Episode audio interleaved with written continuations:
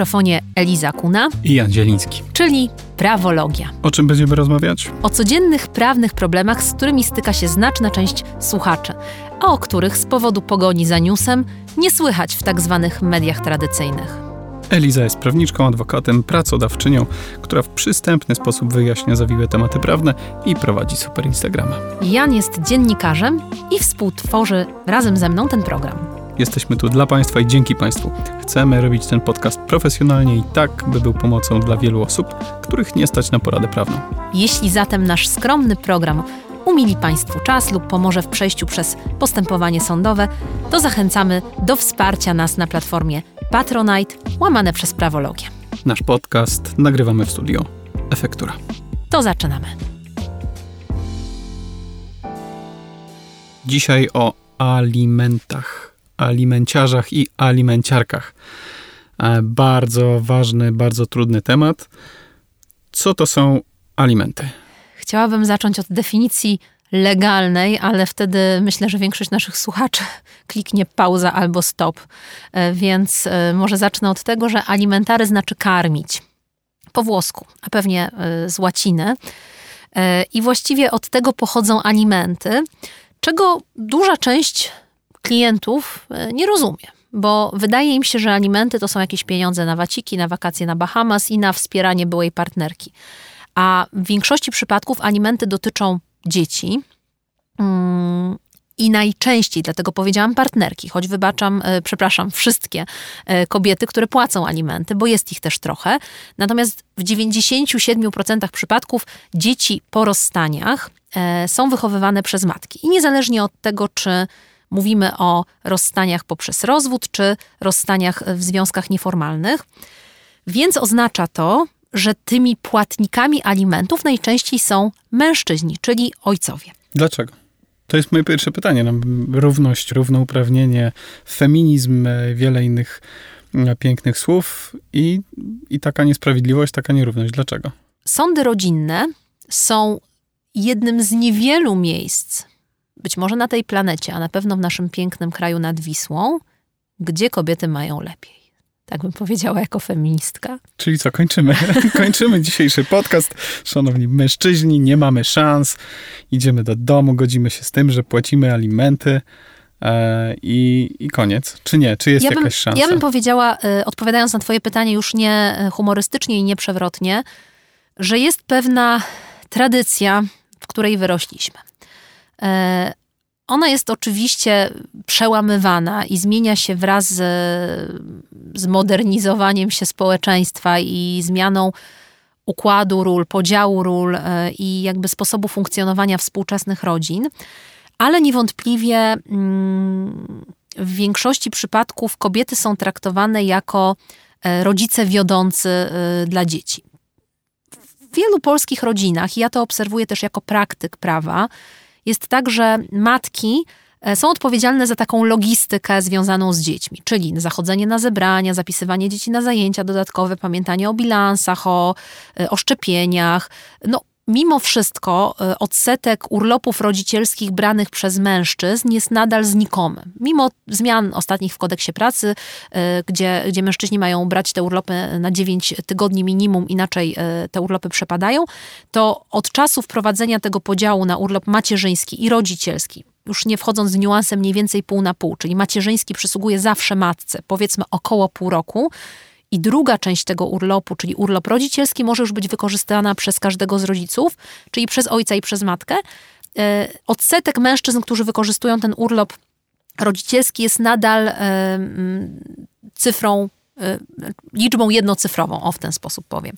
Czyli znakomita część dzieci, przynajmniej w tym pierwszym okresie życia, jest w większej, w większym stopniu zaopiekowana przez matki. Częściej też kobiety y, decydują się na urlop wychowawczy niż mężczyźni, czyli urlop, w trakcie którego jesteśmy formalnie y, zatrudnione czy zatrudnieni, ale nie uzyskujemy wynagrodzenia. E, częściej też kobiety e, wykonują takie czynności jak adaptacja w żłobku, przedszkolu. E, no i z tego powodu tradycyjnie się utarło w naszym społeczeństwie, że kobiety czy też matki są rodzicami pierwszoplanowymi. A czy to się zmienia? W, no, pracujesz trochę dłużej niż rok w zawodzie. Tych, tych spraw miałaś bardzo dużo. Czy, czy widzisz tą zmianę na przestrzeni lat? 15 lat jestem prawnikiem, od ponad 10 zajmuję się prawem rodzinnym, tak już na pełen etat. I powiedziałabym, że zmienia się to, ale zmienia się nierównomiernie w skali kraju. To znaczy, niewątpliwie Warszawa jest pierwiosnkiem zmian i takim e, mm, ośrodkiem, w którym ojcowie mają trochę lepiej niż, e, niż w innych miejscach w Polsce. Na pewno duże ośrodki miejskie, e, w duże miasta, szczególnie na zachodzie kraju. Natomiast im dalej od dużych aglomeracji miejskich, tym mniej jest tych orzeczeń, w których e, kobiety, e, w których mężczyźni w ogóle są pierwszoplanowymi rodzicami. Od wielu lat e, ojcowie nie tylko ojcowie, ale, ale w większości ojcowie walczą też o wprowadzenie do prawa rodzinnego tak zwanej opieki naprzemiennej, o której też sobie powiemy w jednym z kolejnych odcinków, ale bezskutecznie. E, więc ja na przestrzeni tych kilkunastu lat widzę zmiany, widzę większe zaangażowanie ojców, widzę coraz więcej wyroków czy postanowień, które pozwalają na realizowanie opieki naprzemiennej, na przykład w okresach tygodniowych, czyli dziecko jest tydzień u taty, tydzień u mamy. Widzę sytuację, że ojcowie wychowują swoje dzieci. Widzę też coraz większą tendencję wśród nastoletnich dzieci do tego, żeby na przykład decydować się na zamieszkiwanie z ojcem, e, kiedy już ich głos i ich e, stanowisko jest brane pod uwagę, co nie zmienia ogólnej statystyki, że w 90 paru procentach przypadków dzieci mieszkają z matkami, co oznacza, że w razie sporu alimentacyjnego ojcowie płacą alimenty na dzieci na ręce matek. Okej, okay, to zrobiliśmy takie kółko, wróciliśmy do alimentów. E, to wiemy, że alimenty powinny być na dzieci, na ręce matek, czy jako, czy też ojców w mniejszym, e, w mniejszej skali. Czy jako e, ta część rodziny, czy powiedzmy ta, ta osoba, która płaci alimenty, my mamy szansę powiedzieć, że alimenty są źle wydawane, te pieniądze, które my płacimy na dzieci, to jednak były na waciki zamiast na wyżywienie dzieci? Nie ale tu nie zakończę swojej wypowiedzi, nie martw się. Rozwinę ją trochę. E, otóż jest taka pokusa, szczególnie kiedy mówimy o dużych pieniądzach, tak? No bo najczęściej e, w w Polsce. To za chwilę powiemy sobie, hmm. jakie to są pieniądze. Ale niewątpliwie kwota nawet kilkuset złotych, czy 1500 złotych, czy, czy nawet 2000 złotych z perspektywy większości e, naszych krajan to są duże pieniądze. To jest każde istotne... pieniądze, które są za darmo, są dużymi pieniędzmi. To oczywiste, że tak. Zatem to jest w większości przypadków istotny składnik czy odsetek wynagrodzenia danego rodzica, który te alimenty płaci. Więc zawsze mm, pieniądze budzą największe kontrowersje e, i ja bym powiedziała w ten sposób, że jest taka pokusa w tych, którzy płacą, żeby to weryfikować. Czyli mówię, sprawdzam, pokaż mi paragony, faktury, powiedz ile w tym miesiącu wydałaś na wyżywienie, a czy w tym miesiącu dziecko było u dentysty. Mm. Natomiast trzeba pamiętać o tym, że sędziowie nie są księgowymi i oni nie będą rozliczać naszych wydatków, e, dochodów e, z dokładnością aptekarską do trzeciego miejsca po przecinku tylko będą bazować na pewnej wiedzy powszechnej, doświadczeniu życiowym, e, dotychczasowemu poziomowi, na dotychczasowym poziomie życia rodziny, czy też na wydatkach, jakie przeciętnie ponosi się na dziecko w danym wieku, w danym miejscu, w danym czasie. Więc e, jeżeli nawet z perspektywy rodzica, który płaci alimenty, wydaje nam się, że 300 zł na ubrania i obuwie to dużo, to sędzia, który takich spraw 15 tysięcy ma za sobą, on będzie na wyrywki wiedział, ile kosztują buty w znanych e, polskich sieciówkach, bo obejrzał tych faktur i paragonów pewnie z 50 tysięcy. No ale to nie ma trochę znaczenia, czy nam się wydaje dużo, czy nie dużo. No, pytanie, czy rzeczywiście ktoś te buty kupił e, versus czy poszedł sobie i kupił sobie buty, tak? E, to, to, jest, to jest moje pytanie, bo ja wiem, że moje dziecko nie dostało butów, nie w tym miesiącu, nie było u dentysty, tak jak mówisz, nie było żadnych wydatków, no poza wyżywieniem, a, a alimenty płacę dokładnie takie jak co miesiąc, kiedy są buty i kiedy jest obóz narciarski i kiedy są wakacje. Wiesz, jaka jest najczęstsza reakcja klientów, którzy wychodzą e, ode mnie z konsultacji? Przekleństwo albo płacz. Dlatego, że e, na tak e, absurdalnie zadane pytanie ciężko odpowiedzieć e, z zachowaniem spokoju.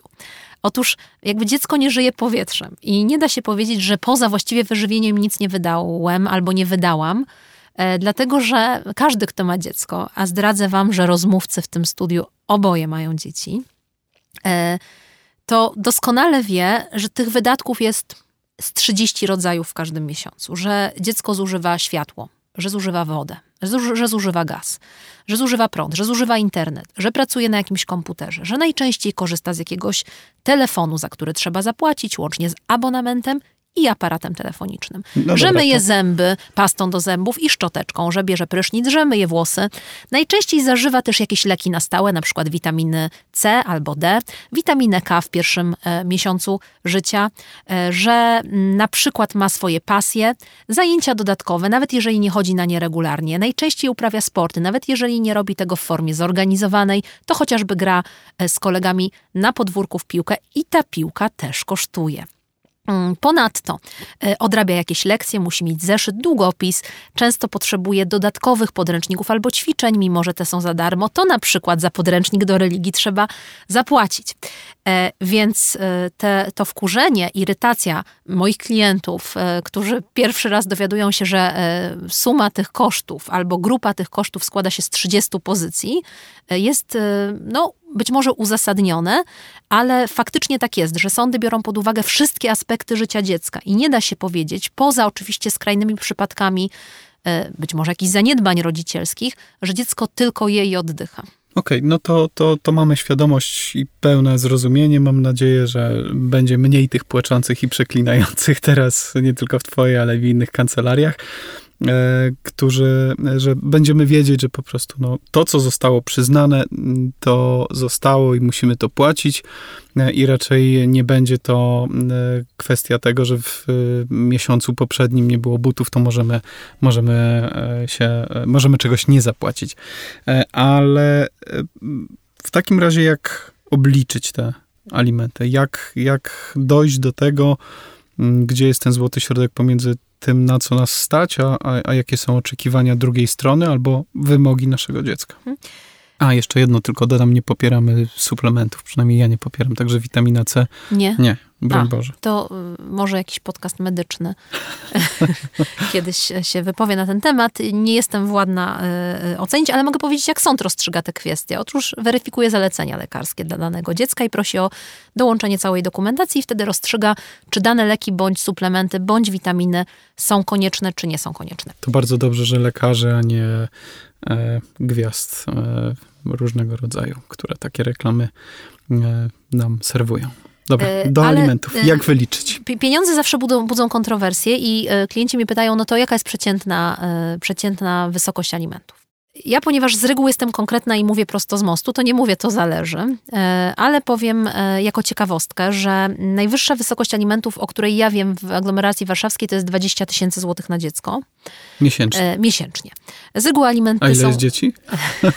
na jedno dziecko, a dzieci jest troje akurat w tym o, przypadku. Tak, bo to dosyć ważna informacja, prawda? E, a e, najniższe alimenty, o jakich ja wiem i słyszałam, w małej miejscowości na Podlasiu to 300 zł. Natomiast e, nie ma co liczyć, że takie alimenty zapadają w Warszawie, a jeżeli zapadają, to niezwykle rzadko. Nawet, uwaga, ojcowie osadzeni w zakładach karnych, e, albo bezrobotni, albo na rentach, płacą alimenty na poziomie czy płacą, czy nie, tego nie wiem, ale winni płacić alimenty na poziomie 400-500 zł. Natomiast średnia Gdybym wzięła 100 moich spraw z ostatniego roku, w których e, sąd rozstrzygał o alimentach, niezależnie od tego, czy reprezentowałam ojca czy matkę i czy reprezentowałam tego, który płaci, czy tego, który mm, przyjmuje i wydatkuje te alimenty na dziecko, to bym powiedziała, że to jest między 1000 a 1500 zł. E, czy to jest kwota wygórowana? To już sobie sami słuchacze odpowiedzą.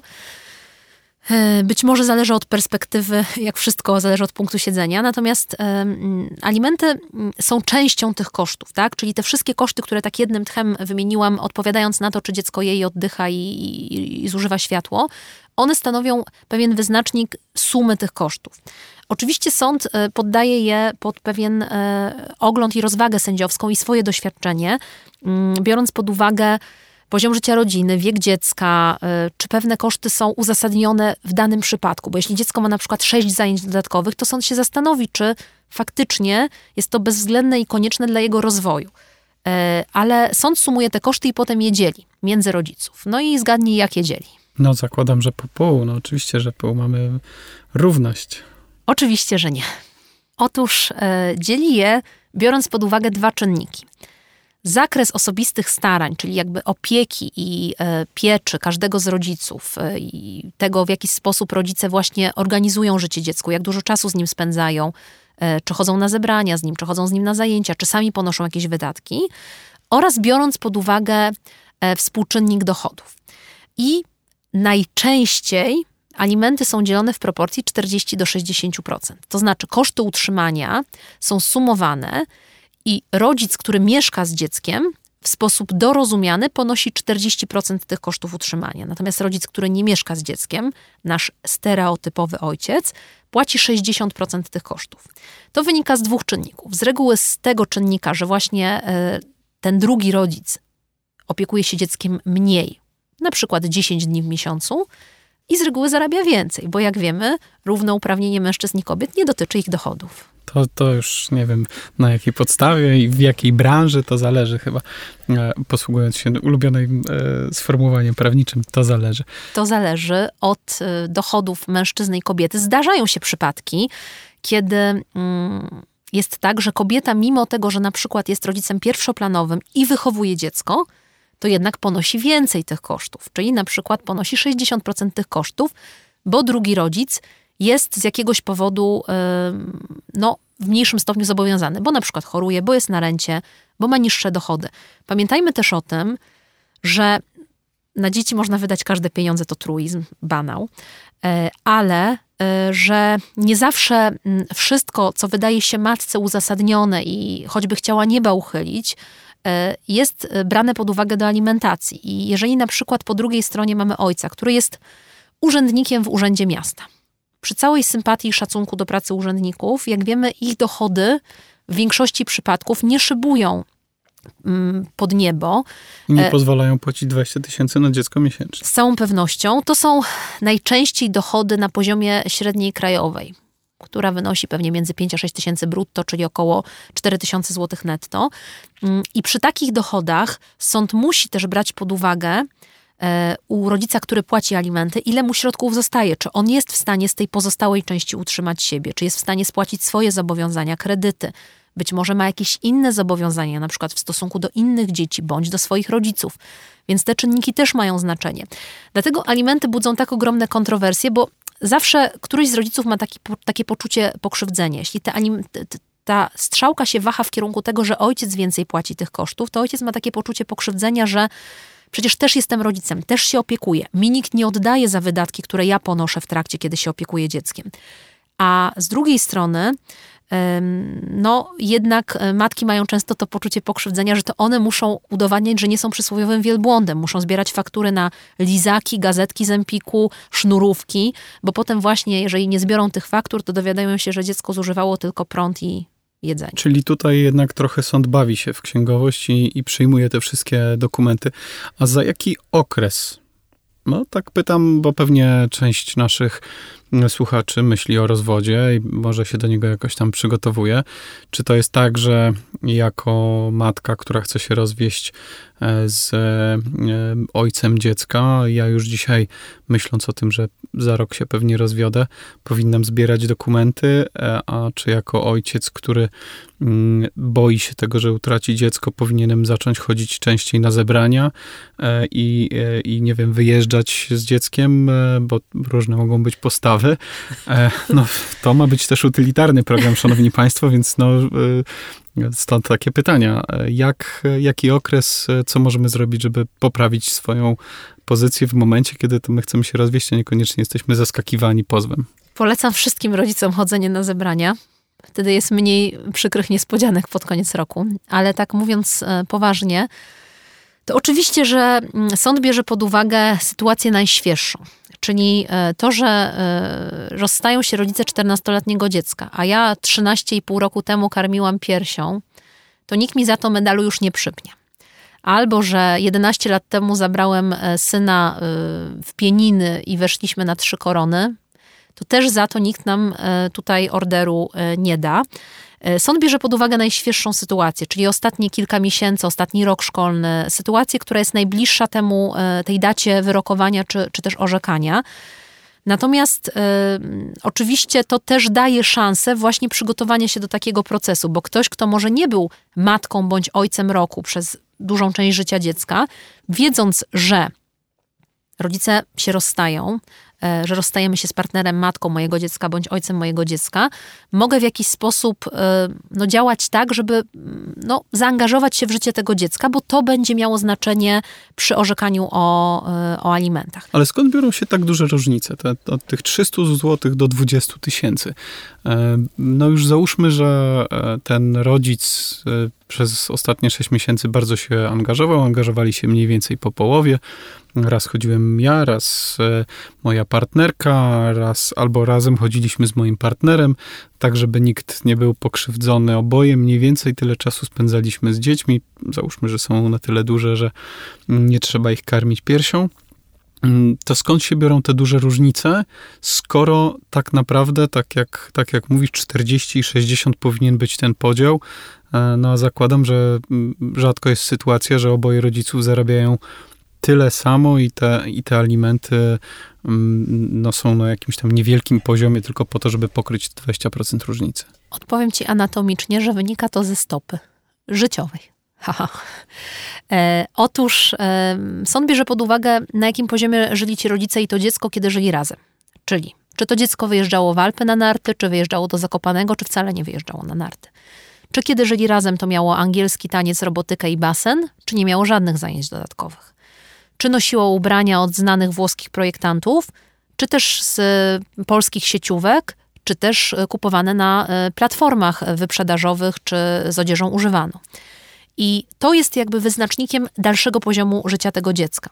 Więc e, inny będzie poziom e, wydatków na wyżywienie dla syna milionera i żony milionera, którzy zamieszkiwali w domu w Konstancinie i mieli prywatną służbę, latali prywatnymi jetami, a dziecko chodziło do amerykańskiej szkoły w Konstancinie, bo sąd przyzna temu dziecku prawo na przykład do sześciu wyjazdów zagranicznych rocznie do prywatnej guwernantki, do y, nawet uwzględnienia kosztów sprzątania rezydencji w tych kosztach i stąd się wtedy biorą y, te alimenty na poziomie, nie wiem, 5, 10 czy 15 tysięcy. Natomiast inny będzie poziom alimentów i tych usprawiedliwionych wydatków dla dziecka dwojga urzędników albo nauczyciela i pracownika korporacji. Więc stąd wynikają te rozbieżności. One też wynikają z wieku dziecka. Można przyjąć taką ogólną regułę, że im młodsze dziecko, tym niższe alimenty. Czyli jeżeli na przykład dziecko dwuletnie otrzymuje alimenty na poziomie 900 zł, to możemy z dużą prawdopodobieństwem powiedzieć, że jak to dziecko będzie miało 5 czy 6 lat, to alimenty na nie wynosić będą 1300 zł, bo one z reguły rosną w czasie, dlatego że wydatki, potrzeby dziecka rosną w czasie i póki co inflacja rośnie w czasie. A jak często możemy ubiegać się o zmianę alimentów? E, czy to jedna, czy druga strona? Bo z jednej strony oczywiście, tak jak mówisz, rosną wydatki w czasie, jest inflacja, więc chcemy, żeby te alimenty też odpowiadały tej zmianie, a z drugiej strony oczywiście jest ten drugi rodzic, który płaci i też chce, żeby płacić trochę mniej, bo też zbiera rachunki i mówi wprawdzie nie tylko e, to jest na jedzenie, ale też i na prąd, no ale prąd staniał i w związku z tym ja chcę płacić mniej. Prawo mówi w ten sposób. Zawsze wtedy, kiedy nastąpi istotna zmiana stosunków. Czy to odpowiada na twoje pytanie? Nie. Co mówi mecenas Kuna? Mecenas Kuna mówi wtedy, że najlepszy czas to jest upływ co najmniej dwóch, trzech lat. E, jeżeli chodzi oczywiście o podwyższenie tych alimentów, czyli jeżeli chcemy przyjąć, że koszty dziecka rosną w czasie, jego potrzeby rosną w czasie, e, ubrania są coraz droższe, dziecko ma większe potrzeby społeczne, wyjścia z kolegami, koleżankami, dodatkowe zajęcia, to ja uważam, że należy odczekać minimum 2-3 lata, kiedy rozważymy postępowanie o podwyższenie alimentów. Dlatego, że generalnie sądy nie lubią pieniaczy. To znaczy, dziecko ma 18 lat, e, 18 lat do osiągnięcia pełnoletności. I taki rodzic pierwszoplanowy, który co roku chodzi o podwyższenie tych alimentów, wreszcie może się rozczarować i sąd może stwierdzić, że właściwie do takiej zmiany stosunków nie doszło. E, dlatego, a poza tym, generalnie dla większości e, zdrowych emocjonalnie osób, proces sądowy nie jest niczym przyjemnym. Jest e, dużym stresem, jest koniecznością udowadniania e, czasem rzeczy błahych i prozaicznych, a czasem trudnych. Jest koniecznością, jeżeli chodzi o proces alimenty, zaglądania do naszego portfela, w nasze pity, bo o tym nie powiedzieliśmy. Otóż o dziwo e, sąd żąda pitów nie tylko ojca, tego stereotypowego ojca, który musi płacić, ale też matki. Bada zaświadczenia o zarobkach. My musimy się do naszego pracodawcy o takie zaświadczenie zwrócić. Musimy z Urzędu Skarbowego pobrać dwa lub trzy ostatnie pity. Niejednokrotnie bywa też tak, że w postępowaniach alimentacyjnych na żądanie drugiej strony sąd nakazuje nam złożenie całej historii rachunku bankowego. Na przykład za ostatnie dwa lata. A jeżeli sami tego nie złożymy, to ma prawo wystąpić do banku, by tę historię uzyskać. Także proces o alimenty jest procesem zaglądania w nasz portfel, w nasz rachunek bankowy, w naszą prywatność, w to, na co my wydajemy pieniądze.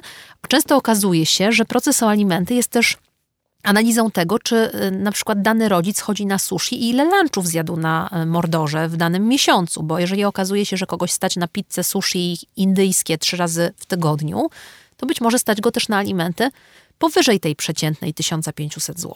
A jak długo trwa taki proces alimentacyjny? Bo mówisz o tym, żeby zaczekać dwa lata czy trzy lata. Od ostatniego orzeczenia, czyli jeżeli już ten wyrok albo postanowienie mamy. Tak, to teraz no, załóżmy, że dzisiaj minęły dwa czy trzy lata. Składam e, e, wniosek, jak długo będę, będę czekać na, na, na kolejne rozstrzygnięcie. Ja bym podzieliła to na dwa etapy. Pierwsze to jest wydanie tak zwanego postanowienia zabezpieczającego, które bardzo często zapada w sprawach o alimenty, szczególnie pierwszy raz zakładanych. Postanowienie zabezpieczające to jest postanowienie na posiedzeniu niejawnym, czyli sędzia siedzi przy kawie herbacie, czyta nasz pozew i mówi tak: No, faktury są, rachunki są, umowy są, dokumentacja medyczna jest. Na czas trwania postępowania daje 1200 zł na dziecko czyli zasądzam te alimenty tymczasowe. Natomiast to jest e, posiedzenie niejawne, czyli ono jest obarczone pewnymi wadami. Nie ma możliwości przesłuchania stron, dyskusji na ten temat, strony się nie mogą wypowiedzieć. Być może jakieś twierdzenia w którymś z pism procesowych są nieprawdziwe. I na to przychodzi czas na rozprawie. W Warszawie na taką rozprawę czeka się od 6 do 9 miesięcy. E, I po takiej rozprawie, czasem po jednej, czasem po dwóch, zapada wyrok, czyli takie orzeczenie końcowe, docelowe, czyli takie, które będzie obowiązywać już na stałe. E, z reguły w sprawach o alimenty jedna lub dwie rozprawy są wystarczające. E, czasem słucha się świadków, jeżeli są jakieś potrzeby szczególne, na przykład dziecko ma jakieś niepełnosprawności, trudności, są jakieś wydatki, które powinny być poruszone E, i któraś ze stron chce to udowodnić. Ale z reguły takie postępowanie kończy się w pierwszej instancji w ramach jednego roku. I wtedy e, my już, czy od tej pierwszej, czy od tej ostatecznej, musimy płacić te, te alimenty? Co ciekawe, e, w przypadku postępowań o alimenty, alimenty są zasądzane najczęściej od daty wytoczenia powództwa, czyli od daty, kiedy rodzic wiodący złoży ten pozew w sądzie. Więc nawet jeśli sprawa trwa 3, 6, 9 czy 12 miesięcy, sąd zasądzi te alimenty niejako wstecznie, czyli od daty złożenia pozwu. Odkąd ktoś nakleił znaczek pocztowy i wysłał na poczcie, albo odkąd złożył pozew na biurze podawczym w sądzie. Dlatego y, no, warto mieć to na uwadze. Po pierwsze, oczywiście warto płacić na swoje dzieci, co chyba nie jest żadnym zaskoczeniem dla naszych słuchaczy, ale mm, warto też mieć na uwadze, żeby odłożyć jakąś rezerwę. Jeżeli na przykład naszym zdaniem nasz udział w kosztach utrzymania dziecka powinien wynosić 900 zł i płacimy te 900 zł co miesiąc, to musimy liczyć się z tym, że wyrok końcowy będzie nieco wyższy.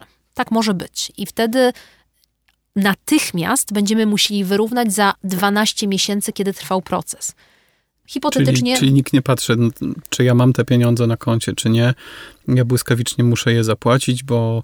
Bo zapłuka komornik i wtedy dopiero z 300 zł dopłaty za każdy miesiąc, bo hipotetycznie wyrok zapadnie na kwotę 1200 zł miesięcznie, z 300 zł dopłaty zrobi się 3600 zł. Dlatego Mm, warto e, sobie te rezerwy odkładać i warto też mediować i, i, prowadzić rozmowy ugodowe w tych sprawach, dlatego że w większości przypadków te wynik tego postępowania alimentacyjnego dla doświadczonego pełnomocnika rodzinnego jest przewidywalny z dokładnością do 300-400 zł. Więc jeśli taka jest rozbieżność między nami, to warto spróbować gdzieś znaleźć złoty środek. Ale o mediacji i ugodzie porozmawiamy sobie w jednym z kolejnych odcinków. Dobrze, to było moje pytanie, czy potrzebny nam jest sąd do, do, do alimentów i do wyliczania tych alimentów? Jeśli chcemy mieć tak zwany tytuł wykonawczy, czyli e, taki dokument, z którym możemy przymusowo egzekwować te alimenty, to tak, to wyrok jest nam potrzebny. Oczywiście możemy też zawrzeć ugodę mediacyjną, która będzie miała ten sam walor, czyli też sąd będzie mógł nadać na to tak zwaną klauzulę wykonalności i z ugodą mediacyjną też możemy pójść do komornika. Kontrowersyjne w praktyce są ugody notarialne w sprawach o alimenty, dlatego że wielu notariuszy odmawia ich sporządzenia. E, z tego powodu, że nie do końca są w stanie właśnie określić te klauzule wykonalności, bo mm, w przypadku świadczeń okresowych, jakimi są alimenty, czyli płatnych co miesiąc, nie bardzo da się przewidzieć tej sumy, y, co do której y, dłużnik czyli ten rodzic, który ma płacić alimenty, ma się poddać egzekucji. Niektórzy notariusze takiej ugody alimentacyjnej odmawiają. Więc jeśli od początku nie myślimy o procesie sądowym, tylko od razu myślimy o ugodzie, warto poszukać mediatora sądowego, który taką ugodę sporządzi i wtedy sąd ją zatwierdzi i ona będzie miała wszystkie wymogi, walory e, tego, żeby e, dojść do prawomocności, czyli e, żeby być potem wykonalną. Ale powiedziałeś jedną ważną rzecz, którą myślę, że powinniśmy powiedzieć i o której powinniśmy mm, wspomnieć. Bez wyroku rozstajemy się, ustalamy, że ja będę płacił tysiąc złotych na dziecko czy to jest dobrze, czy to jest źle. Ja uważam, ja uważam że to jest wspaniale i to jest super. I Ale biorąc... w momencie, kiedy ja tak ustalę ze swoją e, byłą już żoną albo partnerką, aktualną nadal matką moich dzieci, no to mówisz, że w momencie, kiedy przyjdzie do rozprawy sądowej, to te alimenty zostaną e, zasądzone najczęściej na wyższym poziomie. Więc pytanie, czy ma to sens, e, żebym ja sobie robił krzywdę e, i, i ustalał je na takim poziomie, który powiedzmy ja uznaję za dla siebie maksymalny. No bo chcę dla mojego dziecka jak najlepiej, mówię, połowę czego zarob co zarobię, oddaję dzieciom i to jest powiedzmy te tysiąc złotych, bo mam jedno dziecko. A potem przychodzi sąd i mówi, no tak się pan zgodził na 1000, to niech to będzie 1300. No i y, po roku to już jest, prawda, 3600 jeszcze muszę oddać. No ale ja nie mam. Strategicznie oczywiście, jeżeli mamy w perspektywie proces sądowy i mamy przekonanie, że ugoda, którą zawieramy na przysłowiową gębę, przepraszam za sformułowanie, e, czyli mm, bez żadnego potwierdzenia z naszym byłym partnerem bądź partnerką nie jest tą ugodą docelową, czyli mamy jednak przekonanie, że z tego będzie jakiś proces sądowy, to oczywiście strategicznie ten, który płaci, nie powinien godzić się na maksimum swoich możliwości, bo z dużą dozą prawdopodobieństwa to maksimum zostanie przesunięte wyrokiem e, sądu. Ale jeśli mamy przekonanie, że z różnych powodów, także z powodów kosztów pełnomocnika, powodów tego, że nie chcemy stawać przeciwko sobie w sądzie, że jednak mamy dobrą komunikację rodzicielską, taka ugoda e, no, kończy temat jest duża szansa, że jednak zażegna ten spór i spowoduje, że nie pójdziemy do sądu, to warto próbować. Dlatego, że spory w sprawach rodzinnych, nawet o alimenty, albo może nawet szczególnie o alimenty, czyli o pieniądze, powodują takie e, kontrowersje i niepotrzebne e, złośliwości, które czasem rzutują na całym życiu dalszym takiego dziecka. Więc jeżeli jest jakiś cień nadziei na ugodę, to ja do tego zachęcam. Super. No ale załóżmy, że e, nie udało nam się, e, nie stać nas na te alimenty, co nam grozi, jak już stajemy się alimenciarką albo alimenciarzem, e, tak żeby zakończyć ten temat dosyć przykry alimentów, to tylko zastanówmy się, co, co dalej. Och, co nam nie grozi. Po pierwsze grozi nam egzekucja komornicza. E, czyli e, komornik może zająć wszystkie składniki naszego majątku, od kont bankowych, przez dom, ruchomości, samochód, wynagrodzenie za pracę, wynagrodzenie z innych umów cywilnoprawnych, rentę, emeryturę, a nawet e, jakieś oszczędności, lokaty, akcje, fundusze, czy nawet potencjalne źródła dochodów z jakichś umów o świadczenie usług, jeśli jesteśmy przedsiębiorcami. Komornik ma dość szerokie możliwości, a alimentacja E, alimenty są ściągalne w pierwszej kolejności, czyli przed wszystkimi innymi naszymi długami. Poza tym komornik nie czyni tych wszystkich skomplikowanych rzeczy za darmo, dlatego że pobiera swoją opłatę egzekucyjną, która najczęściej oscyluje w granicach od 10 do 15 Procent. Mówię tak ogólnie, ponieważ te przepisy o tych opłatach komorniczych, one się w ostatnich latach kilka razy zmieniały. Czyli z alimentów 1000 300 zł robi nam się nagle 1500 czy 1600, bo co miesiąc musimy uiszczać opłatę komorniczą na poziomie 200 yy, czy ponad 200 zł. To, co nam jeszcze grozi, to jest przykra konsekwencja w postaci postępowania karnego, dlatego że mm, niealimentacja jest też przestępstwem w polskim kodeksie karnym. Jeżeli e, kwota nieuiszczonych alimentów przekracza trzykrotność tych zasądzonych, czyli w tym przypadku, o którym podałeś 1300 zł razy 3, czyli 3900, czyli tyle wynosi mój dług wobec mojego dziecka, rodzic wiodący, który reprezentuje to małoletnie dziecko, może złożyć zawiadomienie o podejrzeniu popełnienia przestępstwa i wtedy prokuratura wszczyna postępowanie, które bardzo często kończy się skierowaniem aktu oskarżenia e, do sądu. Wprawdzie w przypadku pierwszego postępowania o niealimentację te kary mm, nie są jakieś szczególnie dotkliwe. To, to jest e, najczęściej e, grzywna, czasem prace społeczne, czasem kara pozbawienia wolności w zawieszeniu, ale pamiętajmy o tym, że jesteśmy już osobami karanymi. Tak? Jest to skazanie za przestępstwo, co ogranicza na przykład możliwości zawodowe takiego rodzica, tak? bo już nie zostanie urzędnikiem państwowym, nauczycielem, posłem, ministrem. Nie wiem, jakie to ma jeszcze aspiracje. Czyli trochę błędne koło, tak? No jeżeli nie płacimy, to zaczynamy coraz mniej zarabiać i wtedy jest ryzyko, że będziemy, nie będzie nas stać, żeby płacić jeszcze mniej. Także no to takie trochę nierozsądne wydaje się, no tak, na pierwszy rzut oka. Oczywiście przymus e, i, i konieczność, o której mówiliśmy wcześniej, i taka chęć e, płacenia na dzieci jest, natomiast e, pytanie jest o złośliwość i, i, i robienie tych przykrości e, przez obie strony sobie nawzajem, bo, bo tak jak wspomnieliśmy, ta kwota trzech niezapłaconych w wysokości zasądzonych alimentów e, może urosnąć bardzo szybko i po, pojawić się bardzo szybko w momencie, kiedy sąd zasądza e, te, te alimenty wstecz, a nas po prostu na to nie stać i chcemy to spłacić na przykład za 3 miesiące czy za 6, no a ten dług nam rośnie. Dlatego musi się zmienić kultura społeczna e, płacenia alimentów i podejście społeczeństwa do tego, a nie prawo. Tak jest moje przekonanie. E, I to, o czym mówisz, właśnie powoduje tak, e, może inaczej. To jest właściwie błędne koło, bo nie wiadomo, co jest pierwsze jajko czy kura. E, w Polsce jest duża szara strefa, czy też wręcz czarna strefa, czyli bardzo wiele osób, które są dłużnikami alimentacyjnymi i poza spodniami, które mają na sobie, nie mają nic więcej. Tak, bo dom już jest na matkę, konto na konkubinę, a samochód na brata. I to jest oczywiście no bardzo niepożądane, ale coś, z czym e, polski system prawny od wielu dziesięciu lat nie potrafi sobie poradzić. No, szczególnie oczywiście od czasu, kiedy już mamy coś własnego, czyli od e, czasów transformacji, ale wynika to też z tego, że jest duże przyzwolenie społeczne na niepłacenie alimentów.